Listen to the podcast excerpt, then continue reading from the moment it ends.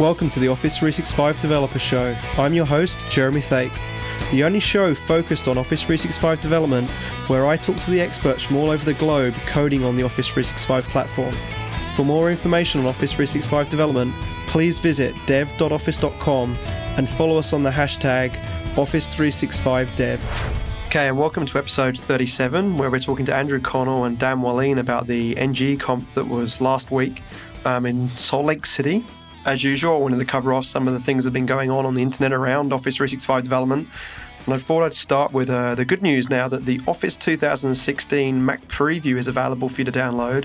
For all of you guys running on MacBook Pros and MacBook Airs and stuff, you can now download Word, Excel, PowerPoint, and also an, a dated version of Outlook and OneNote for your environment. Um, there's some great new features. Right now, none of these clients support the app model per se. So when you build for Excel or Word or PowerPoint or Outlook right now, those work within the online versions and also on the desktop versions on Windows.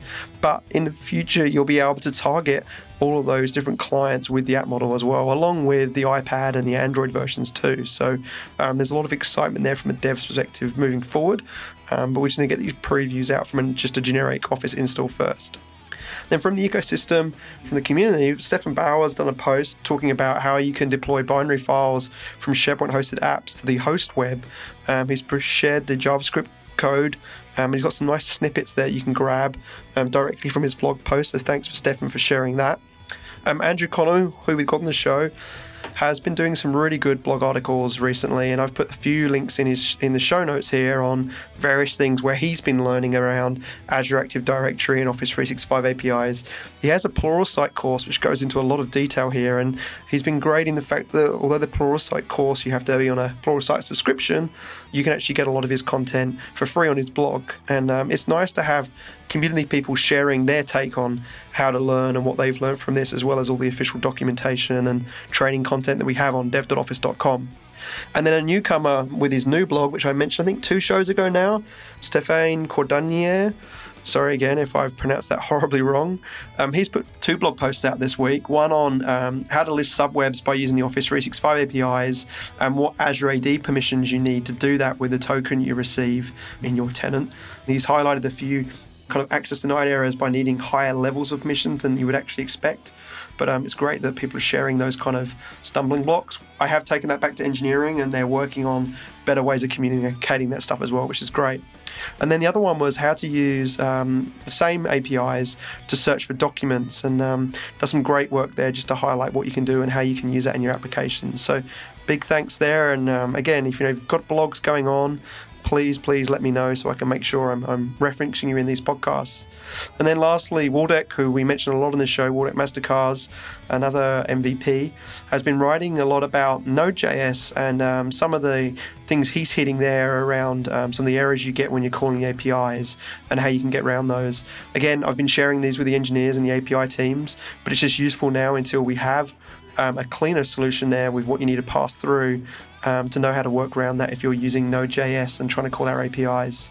So big thanks to all the community again for all their blogs, and um, we'll jump straight into the show today because um, it is a really long one. It's about 45 to 50 minutes, but it's some solid content in here. And um, I've got a lot of time for Dan and Andrew, and you'll see by the end of the show how much knowledge they have and, and what they can share with you guys. So enjoy the show. And again, please engage with us on the Yammer group. If you've got particular topics you want us to discuss, let us know. Enjoy the show, guys, and have a good rest of the week.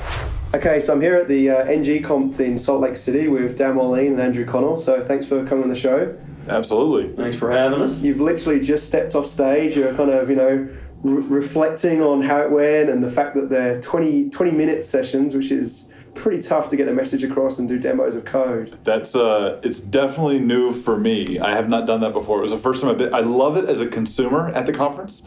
Uh, as a presenter, it's definitely different, and it works good for some topics. I probably think some topics are a little bit more challenging, but um, it is interesting. It's kind of it's nice to switch it up. Really cool to switch it up. Cool. And so, Dan, how would the people listening to the show, kind of in the Office 365 space, how would they have heard of you, and what do you do?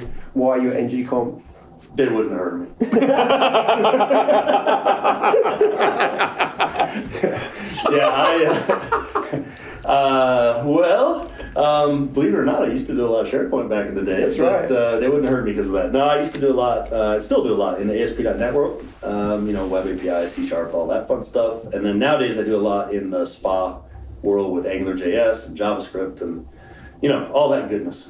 Yeah. You're a you're, you're Microsoft MVP, right? Right. And you're also uh, is it the Google Developer Expert? GDE. Yeah. You do- for- Sounds like a doctor title or something. Either that, or it sounds like you're you're kind of throwing like bad words around, but you're just using the acronym. I'm sure there's some medication. for you're that just a somewhere. GD expert, man. Sounds like a developer evangelist almost. It's developer, developer expert. So Congratulations- congratulations on thanks, that. Thanks. Yep. The uh, it's interesting because I you know I remember you from the SharePoint days when you were doing kind of the ASP.NET crossover with SharePoint Dev, Yep. And that was a long time ago, right? I mean, we're talking Long time ago. 06, 07 when SharePoint both flipped over to .NET. Yeah. But it was really cool to see you doing like the zero to sixty, uh, you know, Angular JS Angular. type stuff, and then Yeah. to see you on stage at NGConf last year try and do that in twenty minutes. Yes. twenty.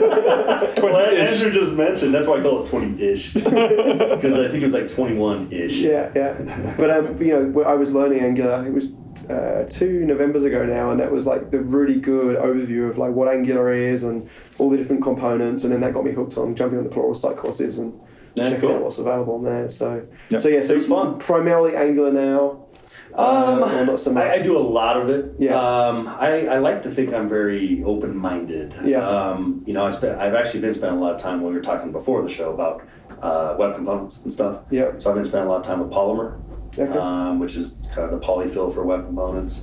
Um, but yeah, nowadays uh, we definitely get a lot of requests for Angular stuff. Yeah. You you say poly, I, I bet you most of your, your audience doesn't know what poly, what uh, polyfill means and stuff. So it's like when you Yeah, have we need to fill that in. Yeah, so, Tell fill it in. so it's, ba- it's basically it's like if you can do something today in the latest browsers, but older browsers can't do it. Polyfill basically says we've written other stuff to work in older browsers to bridge that gap to do the things that the newer browsers do. Right. So it's like a safe browser type thing for Yeah, yeah. I think it's kind of like a Modernizr in a way. rather Yeah, than right. all like the if then hack stuff that we used to do. Yeah, yeah. The big, the fifteen foot tree at the top with the different Yeah. versions of IE and Firefox and Netscape. And They have polyfill in, down in Australia. No, do they? They, they do, yeah. Okay, because yeah, because So it's the a UK, concept it's a. UK yeah, That's a- that's a term, but global thing. It's But but you- US, it's what spackling paste. yes, but we, you do it the other way around. It's polyfill, like because you're down under, right? So you go polyfill from the older browsers to the newer browsers instead of the other way around.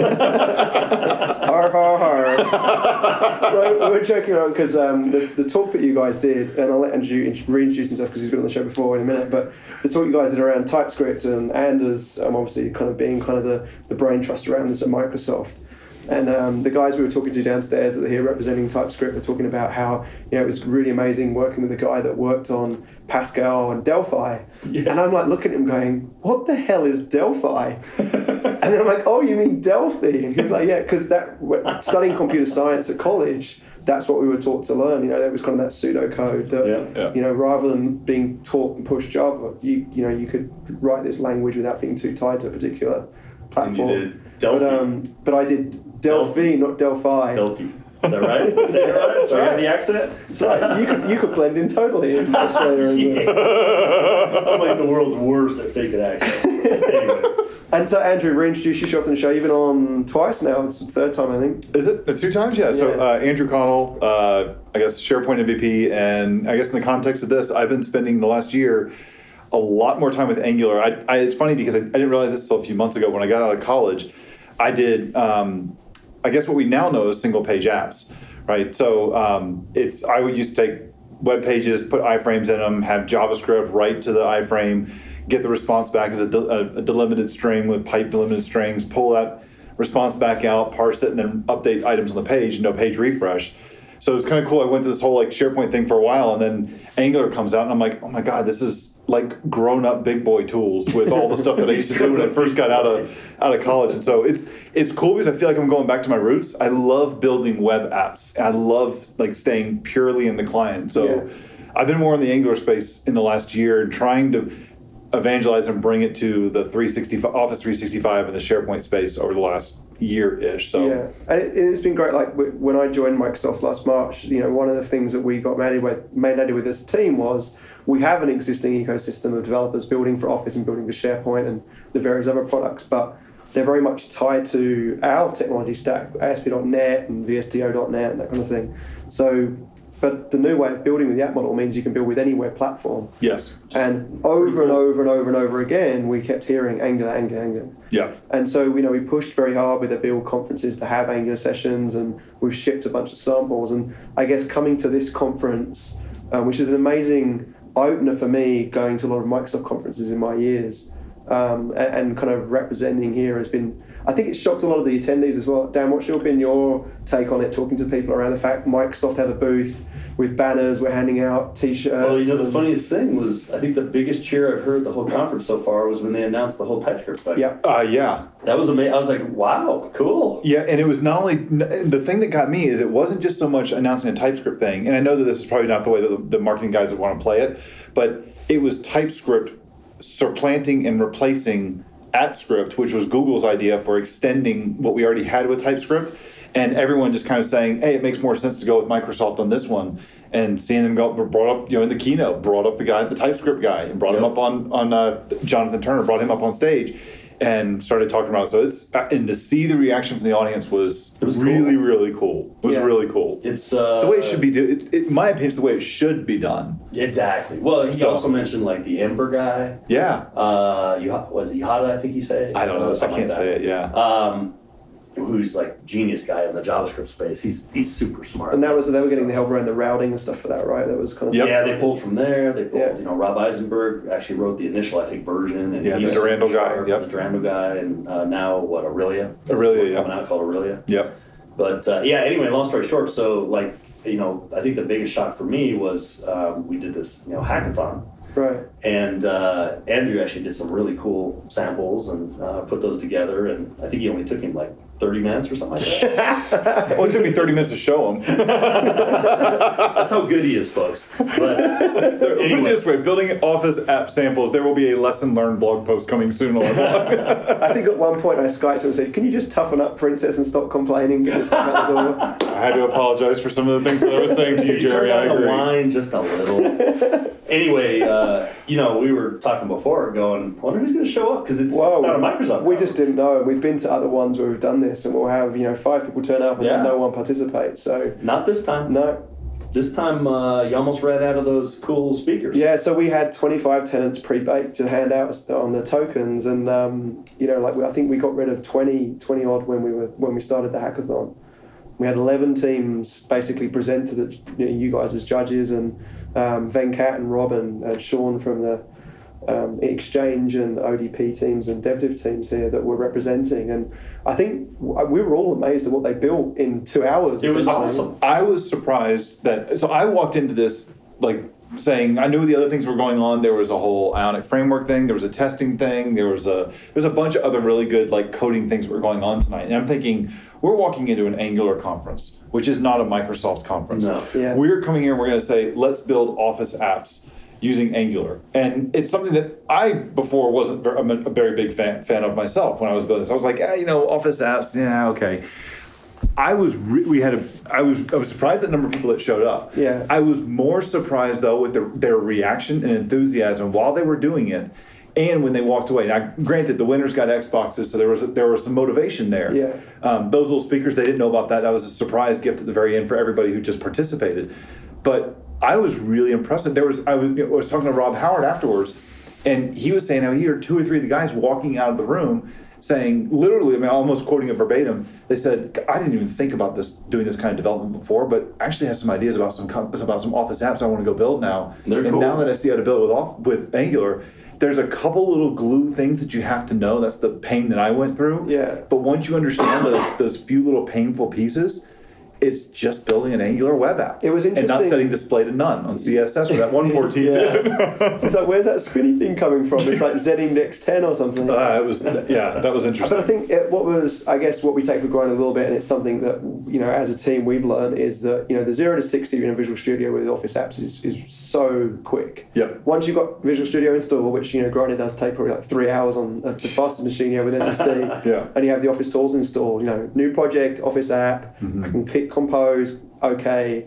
AF5, I'm in Outlook, and I'm you know the app's running with HTML and JavaScript, Yeah. and it's doing a lot of stuff for you behind the scenes. That the lab that you put together for building this with brackets on an OS X, Mm-hmm. without Visual Studio and without IIS, um, it wasn't too many hoops, and and the, most of the guys got through it pretty. The hardest pretty thing wasn't quickly. even the code. It- It, was getting Right. the SSL It was code. the SSL, so it was a tough, tough The, bit. the Microsoft developers have no idea how good we have it. Yeah. Just in Visual Studio, you get a brand new clean Windows machine, brand new clean Visual Studio install. You do file new project, create a web app, and hit F5 once. If you and then turn on SSL on that on that project, say Yep. SSL enabled.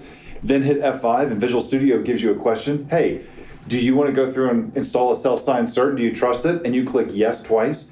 You have no idea how nice that is Yeah, compared to the yeah. OS X side. But yeah, I mean, yeah, we'll, ha- we'll have those labs where other people can go grab those samples and everything. Um, Yeah. they'll- you know, that's that's something you guys are going to have, and I know you're going to publish it for for everybody. But um, yeah, it just it was it was really surprising that they.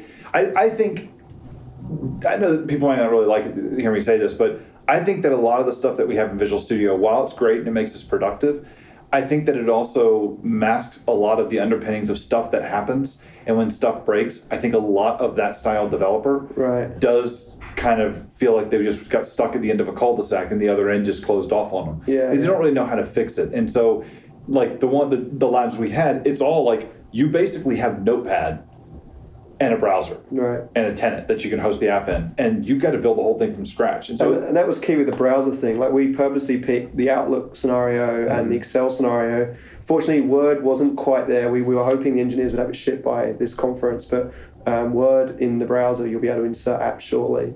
it, but it's like I think that like the labs that we have, when people if people are interested in doing this, I would recommend that even the Windows developers go through those labs, Right. and instead of you know do the file new project and everything and build a website for it and host it that way. But is you really learn how the stuff integrates and how the stuff comes together, and not just the oh I don't have the Office Dev Tools on my latest version of Visual Yeah. Studio 2013. It's like you're not stuck. You don't need those, Yeah, right? yeah, So. I think and it helps understand how the stuff works. And the scenarios that we, you know, we push with Outlook and Excel, um, I think the, the, the thing that amazed people the most was we, we really purposely only demoed off a Mac Yep. with a browser and just a notepad, right, or Well, brackets. that's all I IDE. um, and, and what was interesting was uh, when we started talking about, well, but this will work in Outlook on the desktop and Excel on the desktop, and eventually it'll work in Outlook on the iPad and the Android and Windows 10, Yeah. uh, as well as the Excel side of things. And people were like, the reach that you're going to have into the the the user base of you know who's actually using Office. Now, granted, it is only 2013 and the mobile device apps, but you know you can imagine that we're pushing pretty hard at Microsoft to make sure people are on um, 2013. Well, the people. And, and they'd build that stuff in two hours. yep. Yeah. Um, so Dan, maybe just describe. Um, I'm sh- hopefully it's still still in the memory banks. Um, the the three winners and, and what they built and, and what products they built. Like and Oh, dude, that was more than five minutes ago. Come on. uh, yeah, so one of the really cool ones, um, and let me add before I go into that, because so I'm kind of coming at this from total outsider, right? Um, granted, I've done tons of Microsoft, but I, I haven't. In fact, if you would have said a year ago, "Hey Dan, would you come to this hackathon? We're going to do some Office stuff," I would have been like, "Uh, no, probably not." but now, man, you can use your existing web skills, and you can build these apps, like you said, that are going to touch like everything. yeah, And so that's when when you showed me your first labs, I, it was one of those light bulb. I call it the light bulb moment, and you go, "Whoa, this is actually pretty freaking cool!" Like Yeah. I can see all kinds of business cases for this. Hmm. Um, so anyway, coming from an outsider, it was uh, Jeremy here. He's poking me to make me say this, but besides, no, he's not. Put the stick down. Put the stick down, please, please. Step away. Anyway, um, on the uh, yeah, so on the, the labs, uh, let's see, the top three. Um, we had one that did kind of like a con- what is it, constant contact or yeah, whatever, similar. Yeah, where you uh, when you send an email, would they have Keen. a button? Keen. Yep. Is it Keen? Is Yeah, it it's is? Keen IO, I think is what it is. Um, it would insert a little one of those little one pixel, one pixel transparent, you know, images, and that calls into this Keen API. Then when you go into your send items, you can actually see uh, just a little pane that shows you how many people actually viewed that email, which is super cool. Yeah. Without read receipts. Without read receipts. Yeah, without read receipts, which is a pain. Yeah. Um, th- I mean, constant contact is a little bit different because it sends in u- unique mails Mm. to everybody. But this was a really neat way of showing how to hook in to a, a third-party service Yeah. directly from in From the Outlook app. Office apps. Yeah. Yeah, and- well, and they had what two and a half hours. Well, and, They and had two also, and a half hours, and the four guys had never met each other never met before. each other. They- so they- I, I thought they were from the same team. and they did a great presentation too. It was like all coordinated, everything. It was like Yeah. Yeah. two and a half hours. Like you guys, are you for hire? They, they were because we said that a team could win up to a maximum of four Xboxes. So in their heads, they were like, "Well, if we get together, we can definitely win this." And we'll yeah, I get remember who Xbox headed that team up, but they did Yeah. a good recruiting job. Yeah, that's Smart. they did a good job. Uh, but there was one guy on the team that was familiar with Keen IO. So it's Keen is K E E N. I think so. IO. And he was familiar with that. Yeah, 'cause he and then the other the guy was an. Angular guy, and Yeah. so they kind of pulled it together. So that was that was a really That was cool one. scenario. Um, the other one was just one guy, yeah, um, and he. Uh, we kind of played around with the regex. I remember a bit. That's right, yeah. What he would do is take the email body and translate it. Uh, so you know, it comes in in Spanish, and a little pane would show, and it'd show English. yeah, and that was and it was using the Bing Translator API as well. So that was really cool. Like, and we were talking about. I would use that all the time. I would You know, totally use that. Like I, we get, we have a very big Spanish community that email me and ask questions, and I'm forever copying and pasting my email and chucking it in either Bing or Google Translate. So the fact that you can just click a button in the mail, which then obviously activates that app pane and, and show the translation, I was like, I'm done. Like It was drop a the mic. That's what's so cool it's about a. Yeah. super simple demo. It was like, but you kind of look. We kind of looked at each other like, Yeah. duh. How, how have we not? That's so obvious. Yeah, like why don't we show this at conferences? Yeah, seriously. It's like one of those you go, why doesn't Outlook just have that built in? yeah, that's right. Ship it. Well, we had Venkat from Exchange there, and he's like, his eyes were just growing and growing and growing. He's like, this is amazing. yeah, well, let's see. The third was an Excel app, right? That's right. Yeah. Yeah. And it was D3 charting. Yeah. I'm trying to remember. Could you highlight the cells and You- it, would, it would live chart? it? Yeah. Yeah, so they yeah they, they ran out of time, but they if when you, if you highlighted the cells and then you refresh the task pane, it would show an updated UI. But they were going to show it when you change the selection. It'd be live. That would trigger the refresh, Yeah. and they, they just ran out of time at the last second. We, we certainly learn a lot around um, documentation, uh, especially the binding uh, JavaScript stuff. And we had Rob Howard there, who is you know one of the, the PMs, very senior PM on the Excel side of it, and uh, he definitely took notes and was like, "Yeah, you know, hands up, we, we need to get better at." Um, how we do that binding stuff, and and actually, I think the biggest feedback was is finding that page where it listed the binding Yeah. stuff, for, starting at dev.office.com and trying to flow it down. So watching these teams like learn from scratch with tons of JavaScript and Angular skills and try and get there was really interesting for us. Yeah, it was. It was. It was fun actually. It was fun. And they all- so every participant, just for people here who see us do other hackathons, other events, um, we actually handed out uh, mini jam boxes to every uh, participant, and they I, I don't leave my home without one. Mm-hmm. Uh, Bluetooth, they last forever on a charge. Um, I've had people in opposite rooms in hotels ask why I brought a boombox into my room, and then, you, and then you show them the size of it, and they're like, "Oh, okay." Well, turn it down a little bit. Um, security so- on mine. Yeah. Yeah, so, so people were people were pretty chuffed with that, and obviously the Xbox ones, um, you know, definitely a motivation to get people in the room. But I think uh, all in all, I was really happy with. Oh, it was great. I mean, how many teams we have? Eleven. So 11, 11, 11 teams, in the end. yeah. Yeah, yeah, it's pretty Um, cool. So that, that was really neat, kind of getting them to you know without a PC, without Visual Studio, building these apps. Um, and leveraging the Angular framework as well, which was good. It was unlike the other hackathons. This was brand new stuff to every single one of them. Yeah. Nobody had built an Office app before. So the other stuff, like I mean, testing Angular Ionic, you know, you've done that. It's still it's not too far removed. So this was brand new to them. I was blown away with what they accomplished in two hours. I was absolutely blown away. And a lot of them had um, Outlook for the Mac on their machines. Yep. and obviously we support apps in there already. So the the next step would have been, you know, well, open it up, and we were using an Office 365 tenant, so they would have had to have had that mail account into the Outlook so that the mailbox showed up to show the apps. Yeah. But then that would have meant that all those apps would have worked Would both in Outlook for yeah. Mac and the browser. So That's the cool thing about those extensibility Yeah. models. They're web apps, and so they just Right. all use the internet connection and poof, they work. yeah, and Poof. I just did it again. We, we, we, we have a drinking game, Dan. I was going to say Dan must says- be a story to Oh. Dan, um, Andrew says poof way too much, and it's always and poof. Yeah. He And, and and so yesterday in the hackathon when he was presenting, he said it, and he knew he'd said it, and he looked over to me and was like, "Oh my god, I've done it again." The only person that calls me out on it is this guy. And I was like, what the heck? I'll, Well, I get a why- Skype message out of the blue. Poof. I'm like, what, what happened? My word is ultimately. I say that all basically- the time. Basically. Basically, Yeah. yeah. Poof, basically and ultimately, are a hell of a lot better than um. Yeah, it's true. So that's another one thing we all. Yeah, so I think like from the hackathon perspective, I was really excited with the results, and we'll definitely make sure that the guys have actually the the Keen guys already shipped it to Git- GitHub. It's already on GitHub. What? Yeah, um, and they, Cool. they're all going to do The labs?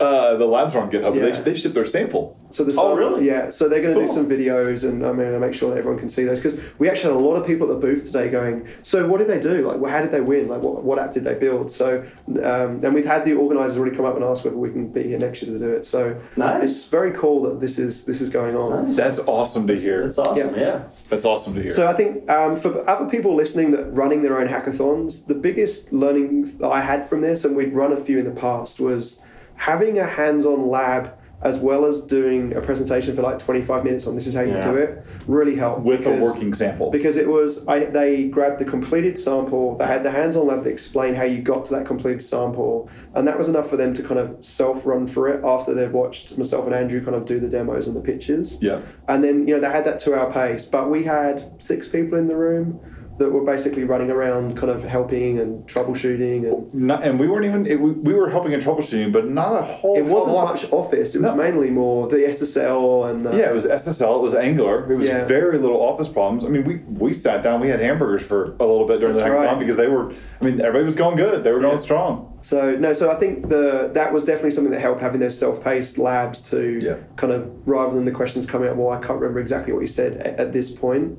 We allowed them to reference that, so that was I think it was No, that was really valuable to have that. because most, not everyone, but most had Angular experience. Yeah. In this case. Yeah. And those, because you know you had the starter and the completed. Yeah.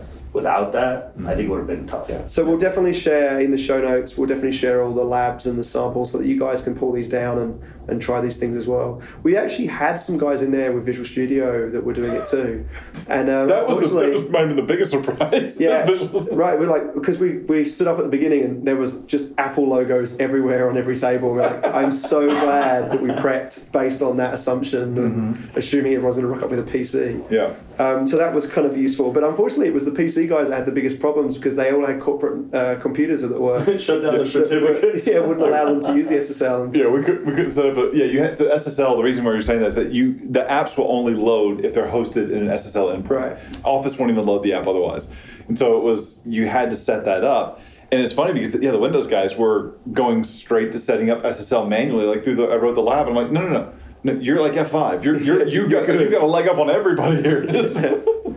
So yeah, so that was that was good fun. And then obviously today um, you just come out of your talk. Um, Dan, what did you talk on today? What was the the focus of it? Yeah, so we, well, the focus was TypeScript. Yeah. Um, because the big announcement today from the you know Angular team, you kind of already mentioned that they've been working with um, Anders and Jonathan and all the Yeah. people up in the TypeScript team. Yeah, it was pretty amazing to see the you know AtScript is now TypeScript. I mean, Yep. that's a bold you know discu- decision by Google to kind of go look, you know, Microsoft's got it, and only five months too. Yeah, yeah, yeah, they rolled in annotations and all that's going to be in the you know next thing. So, um, yeah, so Andrew and I basically did kind of just uh, first.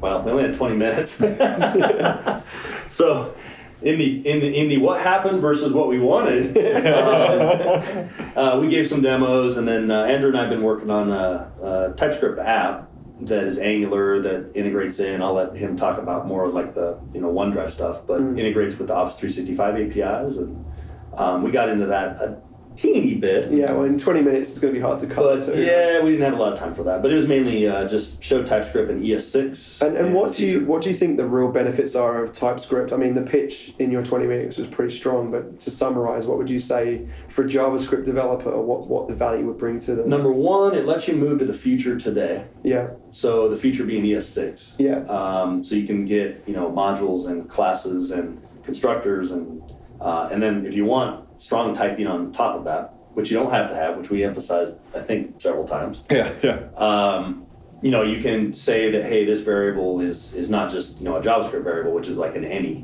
hmm Um, it's a number or it's a string, and then you can actually in essence compile that TypeScript down to JavaScript. But if you you know mess it up and I said it was a number and you pass me a string, then the TypeScript compiler can actually say, "Whoa." Yeah, it won't actually be able to generate those files for That's right. ES6 or E ES5. And then Andrew, I'll let you go into it. But you know, we talked about uh, something called Gulp, which is a JavaScript task runner, and take it away. That was your section. Yeah, look at that. yeah, we did. Um, so, like, for those who aren't familiar with it, like, uh, in, on the Microsoft side, we have something called MS Build, and it's essentially it's an XML-based task runner. It just does work for you. So, compile stuff, whatever. And on the JavaScript world, you've got two tools. One's Gulp, one's Grunt. Grunt Grunt is more similar, I would think, to MS Build, where you define like a configuration. You do it in JSON instead of doing it in XML. Yep. Gulp is different though. Gulp is it, um, it's faster, arguably, it's faster than, than Grunt uh, because it's a whole pipeline thing. It's it's also a task runner, but you essentially you write the processes and the tasks that you want done. You write them in JavaScript. So if I want to go through and compile TypeScript, I can get a Gulp plugin that compile that is a is basically a wrapper to the TypeScript compiler, and then I just say TS and it goes through or TSC or whatever it is, and it just takes all the TypeScript files that I pass into it and compiles them down to JavaScript. Um, we had another one. Um, part where it gets really cool is that when we were doing the development of this, we would have to compile the TypeScript down to JavaScript. And then we also want to make sure the code look was you know formatted the right way. So in JavaScript, we have a thing called uh, lint or JS lint, and uh, or JS hint, I guess. And we were there's a thing called TS lint, and what that does is it looks at your code and says, you know, uh, you can't have more than two new lines right after you know together. Yeah, right. You can't have an you don't don't put trailing spaces at the So end it's of a like file. style copy in the .NET world. It, Yeah. It's more. I would. It's more FxCop. There's another thing that we have in the JavaScript world called uh, JSCS. It's the JavaScript code styles. Yeah. And uh, we don't have that for TypeScript. I really hope we get that at one point. But that's more like StyleCop, and that's Right. more code styles and more like, hey, as a company, this is what we agreed to. Yeah, sure. So you know, uh, brack, the curly brackets at the end, that start of function has to be on the next line. But I think I showed how we use that. Um, it's cool because we had one task in Gulp called watch that would watch for any changes to any of our TypeScript files. When it found one, it would recompile everything. It would run uh, a linter against it, and it would go recreate this one file that was a list of all our TypeScript files that we would reference at the top of all of our other files. It was essentially like in the C sharp world. It's essentially automating the process of adding using statements to the top of your C Yeah, sharp file. Yeah. exactly okay. what it is. Yeah. That's cool. So they did a lot of the automation and the plumbing for you. Yeah, it took a little bit of time to set up, and it's one of those things, honestly, that that gulp file. I'm doing another can reuse project. I copied. I've already copied it over to another project. I'm using another project. That, you know, You right read it once in your lifetime. Yeah, right. You read it once. and and so I guess with that down, like the, it's been interesting the conversations. a bit Like people have been coming over and grabbing the shirts. They love the word up shirts. And for people in the audience, we, we will be bringing those to Build and Ignite as well because Cool we've made shirt. that a bunch of times. Um, was a lot of the time like, well, why are you here? Like, why Angular? And interesting enough, there have been, I would say, probably at least 25 people I've talked to in the last two days that were .NET developers that have flipped. And they were mainly UI kind of guys building web development stuff. But have you seen that as well? Like, have you seen that there's now, like, because of this, I guess it's closer in terms of that managed code approach to where Angular is. Yeah, I think that one of the big jumps that a lot of the people I knew were doing, you know, um, um, the S word, uh, Silverlight. And uh, which I still love to this There's day. two S words, I it's do Silverlight too. and SharePoint. we haven't mentioned the word here just for fear of um, being kicked out. oh yeah, well yeah, with the the, the the two four letter word starts with an I. Oh, you mean this room or you mean the conference? Oh, the conference. you, you mean to say SharePoint. I thought you meant InfoPath. The word so Oh, bad. It's two, no. four, Oh, yeah, it's two four letter words. feeling- We're not even going to go there. anyway, um, so you know, in, in Silverlight we had uh, like two-way data binding and things. In the web world, um, we had you know when uh, Steve Steve Sanderson came out with Knockout JS, and that was actually like in my mind that was like revolutionary. You know, because there was a few things doing it kind of, but he was the one I think that really kind of nailed it. But it was only data binding. Yeah. And then, you know, you need things like routing. You want to load different screens, which is your routing. You want modularity. Uh, so you need like a framework, you know, to do that. Because you can, sure, you can write. I have a couple friends, they they still like the, the they call it micro JS approach, where you'll grab this little baby library and this little baby library. By the time you're done, you have like 25 of them. but you know, y- you can pick and choose And then what you you got, want. you got the issue then of dependencies and testing. Yeah, right. Which you know they, they work around that I think pretty well. But but Angular, um, the big attraction I think for a lot of us, at least in the Microsoft world, was, hey, this is almost like kind of like what we did. I mean, there's no Yeah. XAML, you know, like we used to do. But if you already knew web, which luckily I already did, um, it was just an easy transition uh, over, and it kind of gave you that foundation. Whereas before it was like cowboy wild west Right, right. you know, you're doing it this way on the team, and Andrew's doing it this way, and then I'm like, what are you guys freaking doing? It's Yeah. like, can we just come up with a standard here? And it kind of gave you that foundation to uh, build upon, and that's why I really like it. Yeah, yeah. And it's been interesting. uh, It's definitely been the most adopted framework we're seeing uh, with apps for Office and SharePoint apps in particular when it comes to kind of that when they're looking for that really highly interactive experience. And the demos we did yesterday, the hackathon, were the ones you built. Um, you can tell they look really nice. Like we're using a bunch of different libraries in that code, right? What what did Yeah. we use? So uh, they're just standard Angular applications. I mean, one of them was only uh, one of them was only one view. Uh, Yeah. One guy called me out. when We were doing the thing. He's like, "Why are we using routing in this?" I'm like, uh, "You don't really need it, I guess, because we only have one I view." might have more than one view. Yeah, actually, I, I did until Jeremy said, "Take the dashboard out," and I was like, "Oh, okay." And I was like, "Oh, there's only one left." And I'm like, "I don't have time to clean that up." You can have the About Me page. Yeah, exactly. Right. Um, I thought you were supposed to ask anyway. So, uh, yes, we did that, and then the other thing that we did, and this I actually blogged about this recently, and I'm gonna, I'm going to kind of stay on you guys, and I really hope that we get this. You've caused a shitstorm, so Yeah, that's I- good. well, I'm gonna, I'm gonna keep, I'm gonna keep at it too. Um, but we use something. I use something in the in the demos called Material, uh, Yeah. specifically Angular Material. So uh, for in the Microsoft world, Microsoft has a design language they call Modern Design. We used to call it uh, Metro. I still call it Metro, um, and it's what Windows and and Office and every, what everybody follows. And on the on the Google side, they have a design language they call Material Design, and it's very much like a paper feel, to where it's like three dimension to everything. Um, but it's not like th- it's but it's, there's a lot of it looks and feels very much like mo- like modern design as well that Microsoft has. What the Angular team has done is they have implemented modern design as a thing called Angular Material, so that you can have theming and certain controls like checkboxes and uh, input tags and select boxes and uh, lists and all that stuff in reusable kind of web components. So is that similar to what Bootstrap UI? It's very it's very similar to Bootstrap. Yeah. So there's even a material theme for Bootstrap. Okay. Um, I just chose to go with the the Angular material, um, partly because it's still kind of bleeding edge kind of stuff. It's still not it's not done. It's not fully baked. Yeah. Um, and things are changing. Like attributes keep changing, classes keep changing. But the thing I liked about it was that it was it's built for Angular.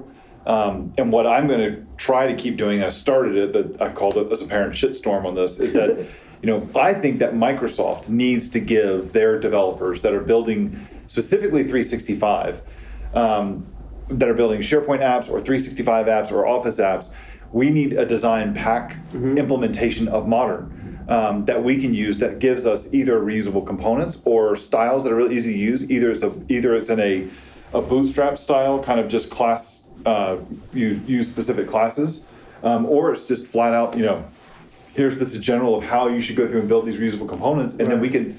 I mean, who knows? Maybe we can have a three an Office 365 modern uh, Angular uh, module that we could pull in one day. That Yeah.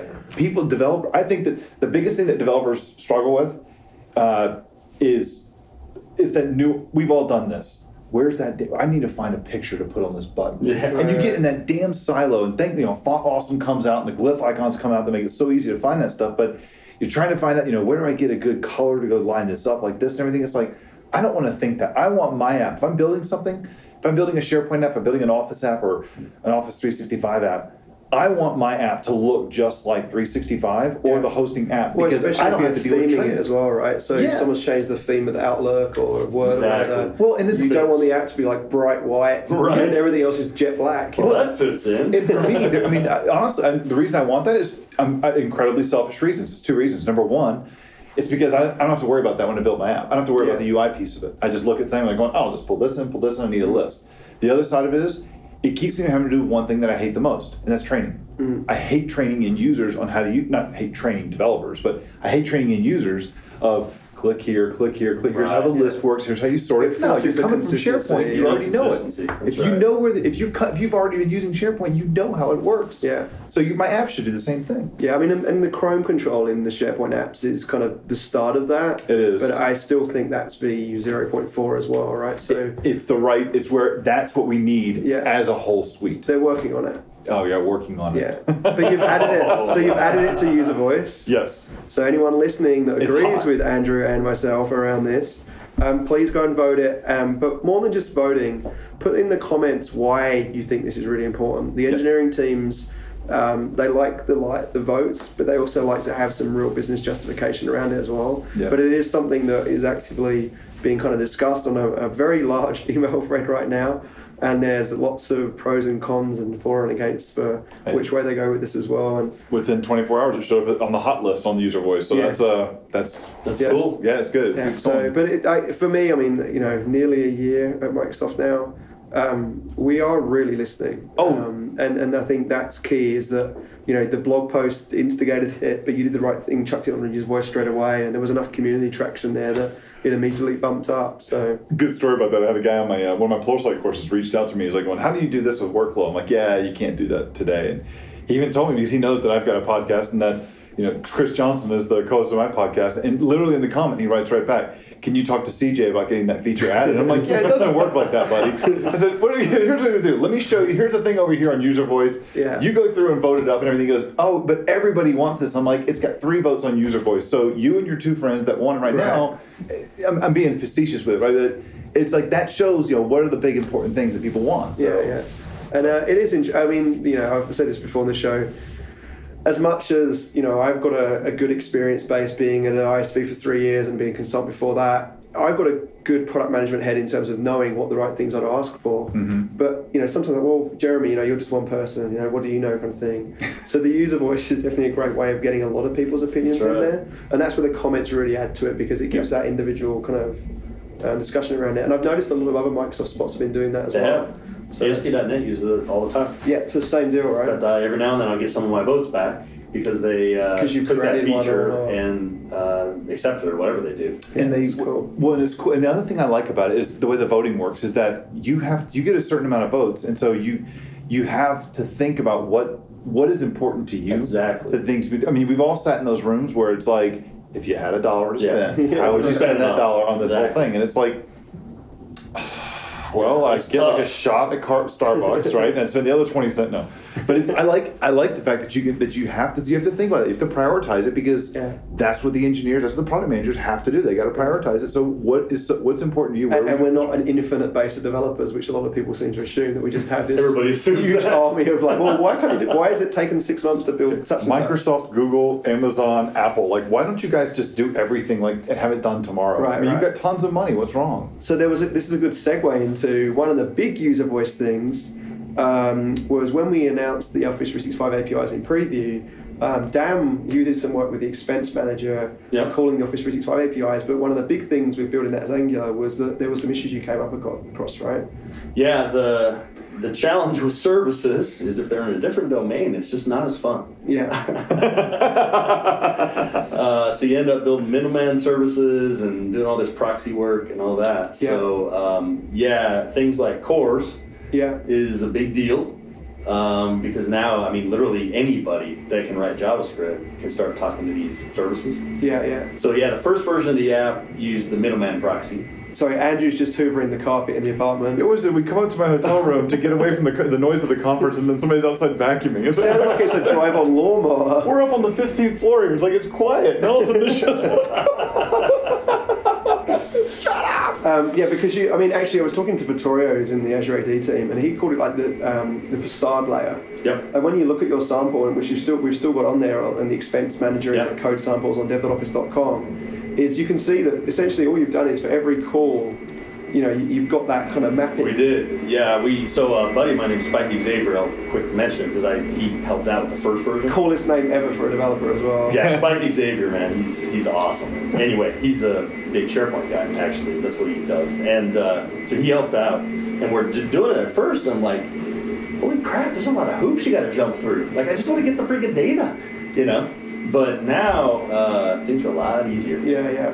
Yeah. And so this week we actually announced it. So um, we're recording this on a Thursday. The, the blog post for the announcement comes out tomorrow. But by the time you listen to this next Thursday, it'll be out. Oh, is that Um, why you're poking me? I wasn't supposed to know. It's like, shut up! Shut up! Not yet. And so what we've done with the presentation you did today was actually integrate calls into Yep. that what you did with TypeScript. So um, how did you find that building that stuff?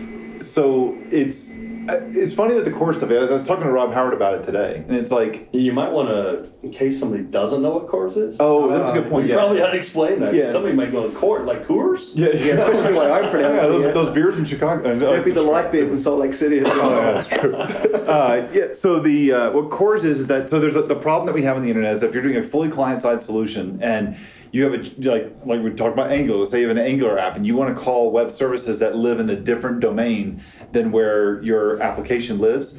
Um, you can't do that. The browser's going to block the request because it says, "Hey, cross-site scripting." So the other the thing that is around is there's a, a, a service and all the browsers support it now too. Is that if your if your service supports CORS, which is cross-origin resource sharing, then essentially what happens is is that the browser makes when you make a, a get request, uh, like an AJAX get request, the browser says, "Oh, that's a cross-domain call." Instead of just blocking it, let me issue an HTTP options call over to that service, and that service will respond back if it supports CORS, and it will say, "I allow these domains," and usually it's a star, and then it says, "Here's the verbs I understand, and here's how long it's good for," and it says, "I will also whitelist your domain to call me cross-domain for X amount of time." The browser gets that response and says, "Oh, we're cool." So then it sends the request over and it kicks it back. In the past, And we it haven't- works. and it, wor- it yeah, it just works. And the cool thing is, you just make your you don't do the thing I was talking joking around with Rob Howard today is just like you don't do anything. Right. No. The- Once the service says, "Hey, we support CORS," you're like, "Oh, sweet, I can make a cross-domain call." You don't have to do the options call; it just happens. You make a standard get, and watching in a fiddler trace or watching the developer dashboard, and you'll see there's like, "Hey, look, there's an options call. Hey, look, there's the get." Yeah. And uh, yeah, so what you're saying, yeah, you guys, you guys added support for some of the APIs this week. The part that we had to, that we also took advantage of uh, in that sample was the the um, support, the new support for the OAuth um, OAuth 2.0 implicit flow Yep. that the Azure AD guys uh, started now support, and they shipped uh, two JavaScript libraries. One is the ADAL JS, and one is ADAL Angular JS.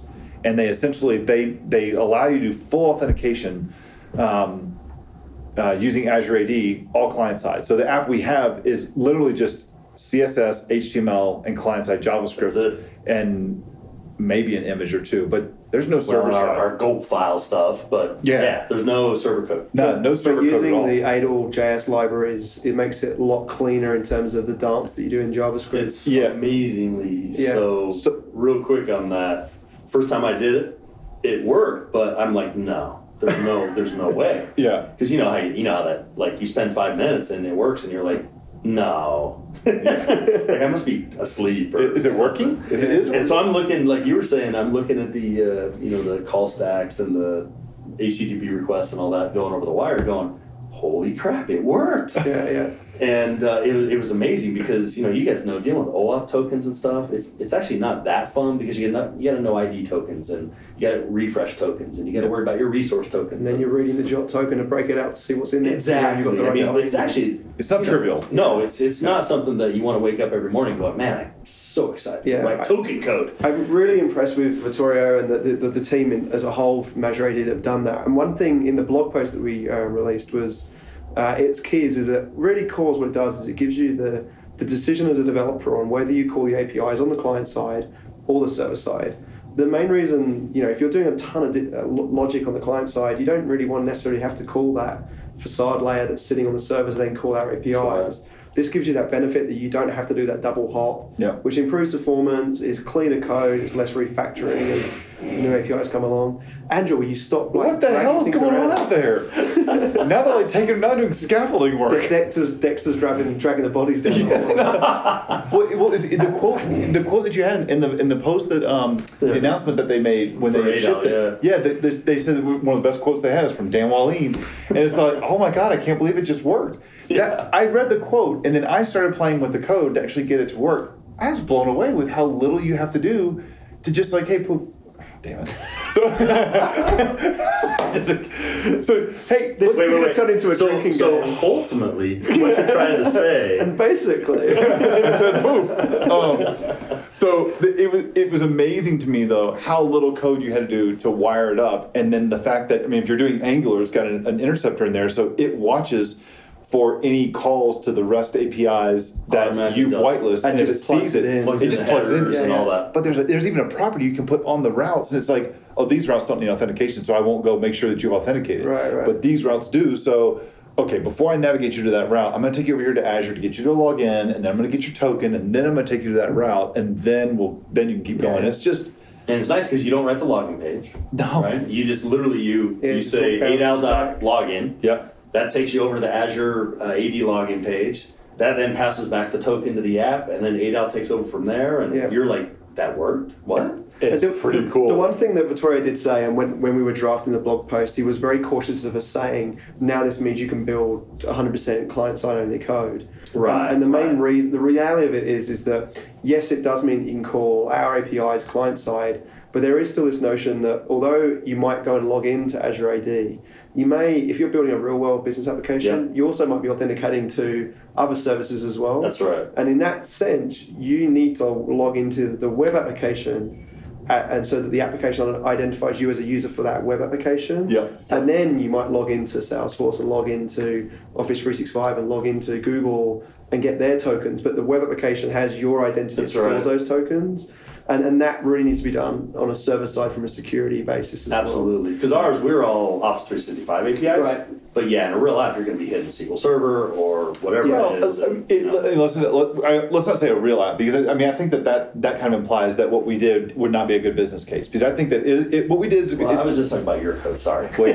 no. I'm Dan's part of My part of of code real. I think I, I think what's it, what what's nice about this option though is that there it removes those it removes yet another thing that says oh shoot I can't do this because I'm doing this stuff in the client oh I, now I have to go back to the server to do this stuff because Yeah. you know I built I built something with Scott Hillier uh, where we had to create an intermediary Right. that authenticated that called the REST APIs for us because we didn't have CORS and we couldn't do the authentication all client side because we didn't want the tokens to hit the client. Yeah, yeah. And now it's just kind of like saying, now I don't have, now it's more of a business decision of where would you really want to store, and a security decision um, on what's acceptable to this application and the data, you know, is the application, do I care if they see all my views?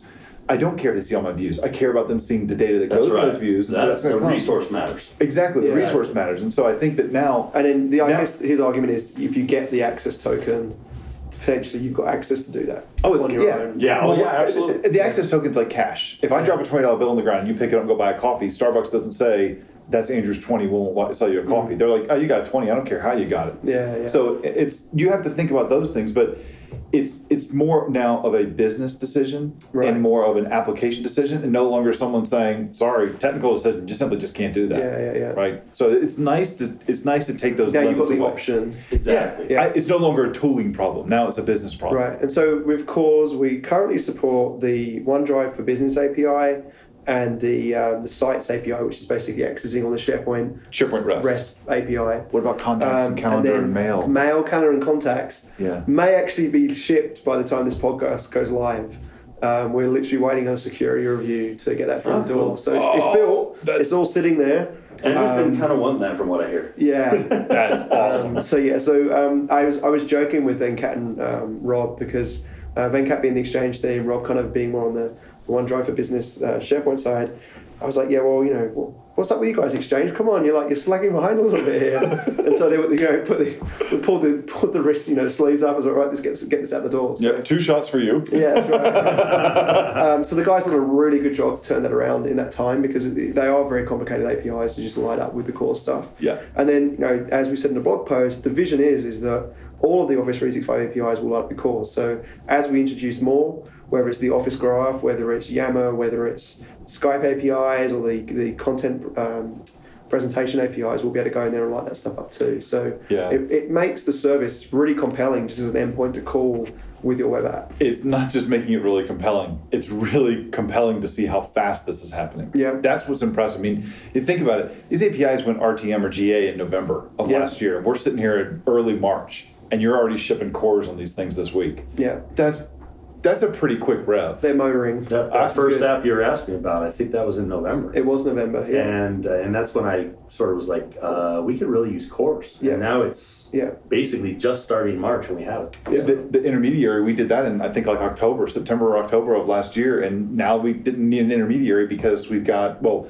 the core side we would, but the login side that was done in February. I mean, this is The old days, that would have been two years or something. yeah. So right, and I know that a lot of people are are still there. I know they like it and everything, and I know it's for them. But man, on prem, I'm all about cloudy stuff. I mean, it's like let me. This is let me live cloudy side. I mean, it's just uh, the innovation and the speed at which we're going here. We can build stuff faster, and people won't have to click it. So.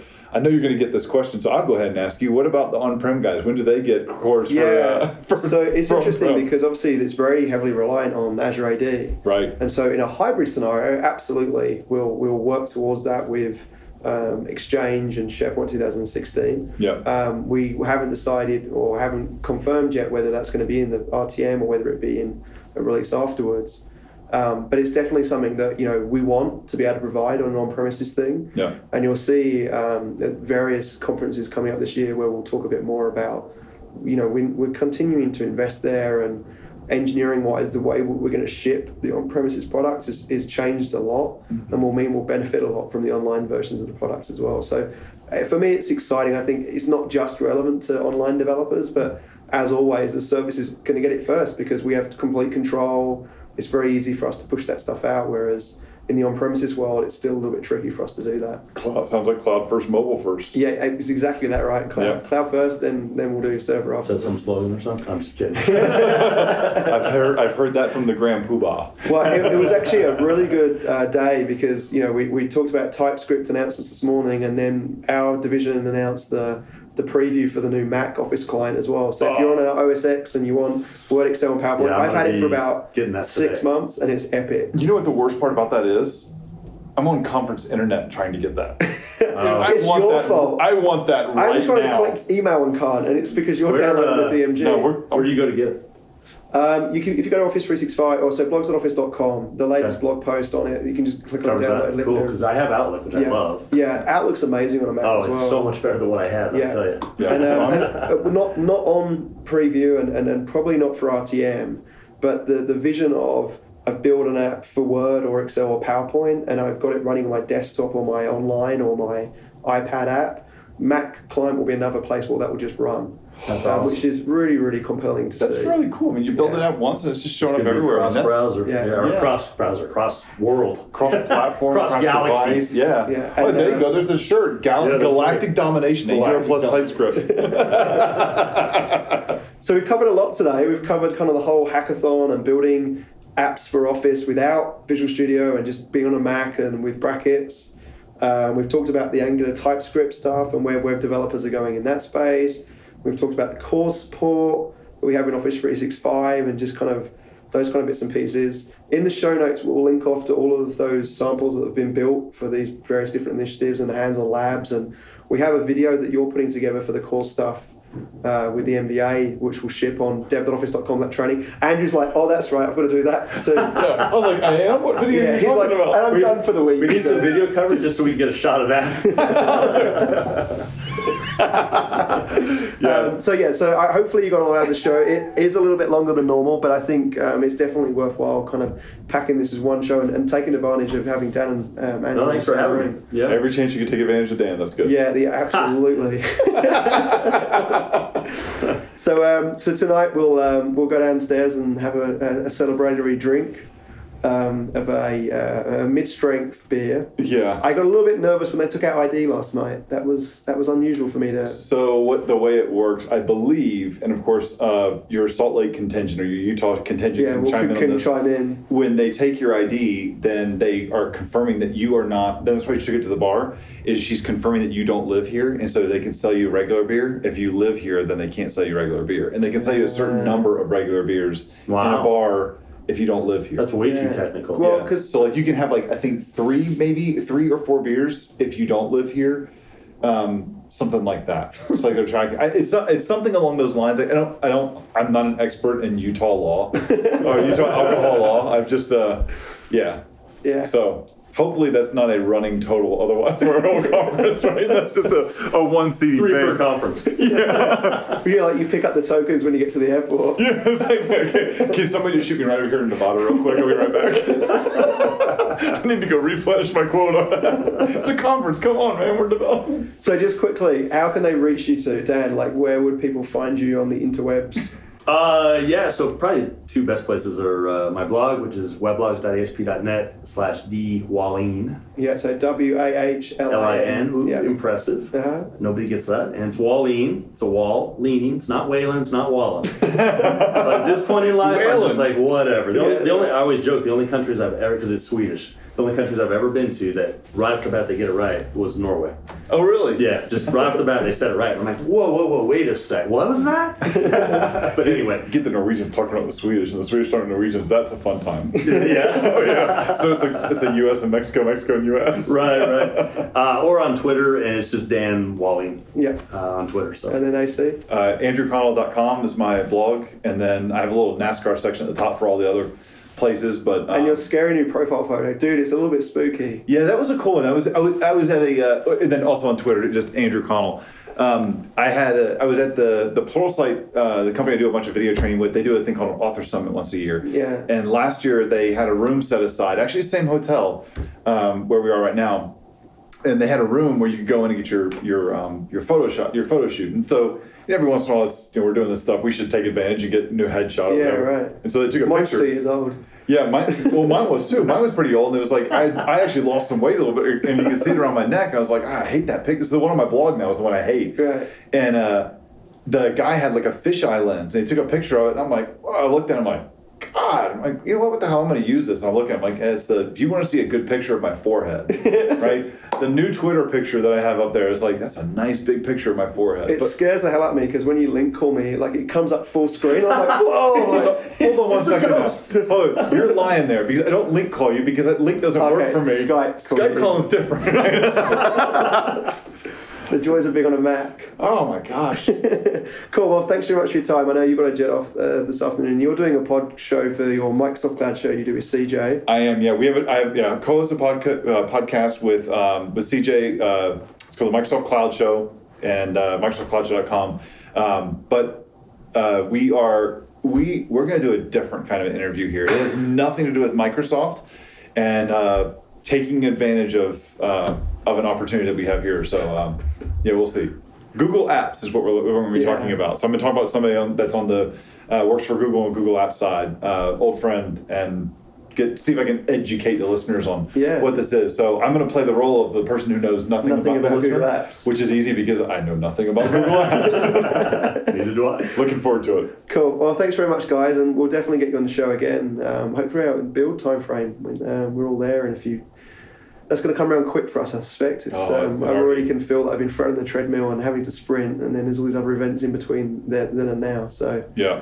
Um, again, if you've got any questions, guys, the Yammer group in the show notes. Um, I'll make sure that Andrew and Dan get exposure to them if you do have them. We're trying to build more conversation there. If you've got ideas for other shows, uh, I'd love to hear what they are. Um, any topics whatsoever. I know you want to hear about SharePoint 2016, so I'm cornering Bill Baer um, when I get back next week. And also on the uh, VNext portals with Mark Kashman as well. So um, to find find out what the hell the dev story is there, because it seems to be a big question that keeps coming up. So um, yep, keep keep your questions coming in, and um, I hope you're enjoying the shows. Thanks, guys. Thanks again for listening. Make sure you check out dev.office.com for all of your Office 365 developer needs. All the links from the show are in the blog post on blogs.office.com whack dev, where you can find the latest news about Office 365. If you have any ideas for new shows or questions for us, please join us in our Yammer group in the Office 365 Technical Network. Have a great week, guys, and keep coding on Office 365.